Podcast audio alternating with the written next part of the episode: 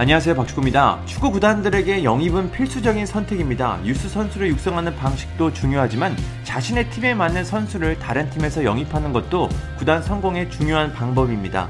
하지만 선수를 잘못 영입한다면 돈과 시간 등 많은 것을 잃을 수 있습니다. 오늘은 최고의 선수였지만 이적 후에 최악의 선수가 된 필리페 쿠티니와 에당 아자르를 비교해 보겠습니다. 두 선수 중에 어떤 선수가 더 최악의 영입일까요? 우선 간단히 두 선수의 상황을 이야기해 보겠습니다. 먼저 쿠티뉴는 프리미어리그 리버풀에서 최정상급의 활약을 보여주며 세계적인 선수로 성장했습니다. 쿠티뉴 존이라는 말이 있을 정도로 페널티 박스 모서리 부분에서 시도한 감아차기 슈팅은 대부분 골대 안으로 빨려 들어갔습니다. 그런 활약으로 쿠티뉴는 2018년 바르셀로나의 선택을 받아 이적했습니다. 많은 사람들은 쿠티뉴의 성공을 예상했습니다. 축구를 잘하는 선수였기 때문이죠. 물론 위르겐 클롭 감독은 쿠티뉴가 리버풀을 떠난다면 평범한 선수가 될 것이라고 경고하기도 했습니다.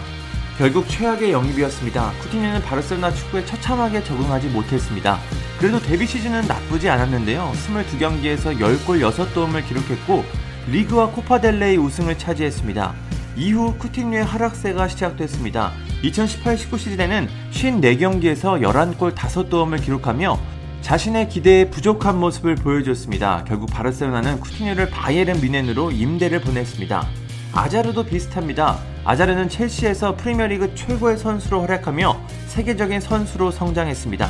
이후 스페인의 거함 레알 마드리드의 선택을 받았고 크리스티아노 호날두가 달고 뛰었던 7번을 받으며 화려하게 레알에 입성했습니다.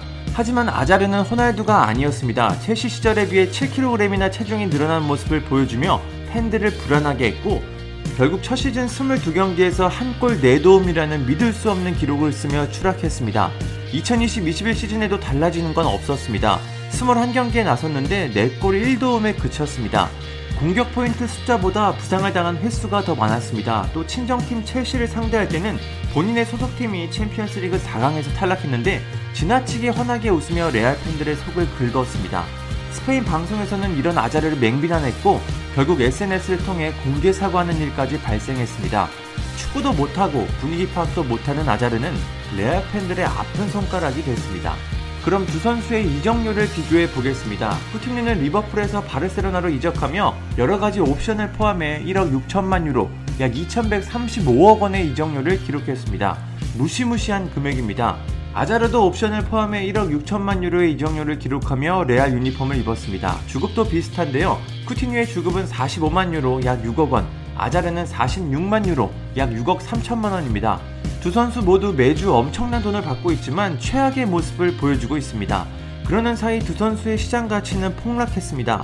2018년 10월 쿠티뉴는 1억 3,500만 파운드, 약 2,143억 원의 가치를 기록했지만 가장 최근에는 1,800만 파운드, 약 285억 원으로 떨어졌습니다. 처참한 모습인데요. 아자르도 비슷합니다. 아자르는 레알 이적 직전인 2019년 6월 1억 3,500만 파운드, 약 2,143억 원의 가치를 기록했지만 가장 최근에는 2,250만 파운드, 약 357억 원이 됐습니다. 쿠티뉴보다는 살짝 높지만 아자르도 최악의 폭락입니다. 그럼 두 선수의 스탯도 간단하게 보겠습니다. 쿠티뉴는 바르셀로나에서 101경기에 나서 24골 14개의 도움을 기록했습니다. 참고로 리버풀에서는 201경기에 출전해 54골 45개의 도움을 올렸습니다. 아자르는 54경기에서 5골 9도움을 기록했습니다. 상당히 초라한 기록입니다. 아무래도 부상이 너무 잦아 출전 경기 자체가 적어서 그런 것 같습니다. 첼시에서는 352경기에 나서 110골 92도움을 기록했습니다. 최악의 먹튀 두 선수를 살펴봤는데 두 선수 모두 무시무시한 모습입니다. 그래도 누가 더 최악인지 한 명을 고르자면 저는 아자르를 선택할 것 같습니다. 아자르가 레알로 갈 때 저도 무조건 성공할 것 같았는데 이런 참사가 일어났습니다. 두 선수가 예전처럼 모두를 놀라게 하는 활약을 다시 한번 보여줬으면 좋겠습니다. 감사합니다. 구독과 좋아요는 저에게 큰 힘이 됩니다. 감사합니다.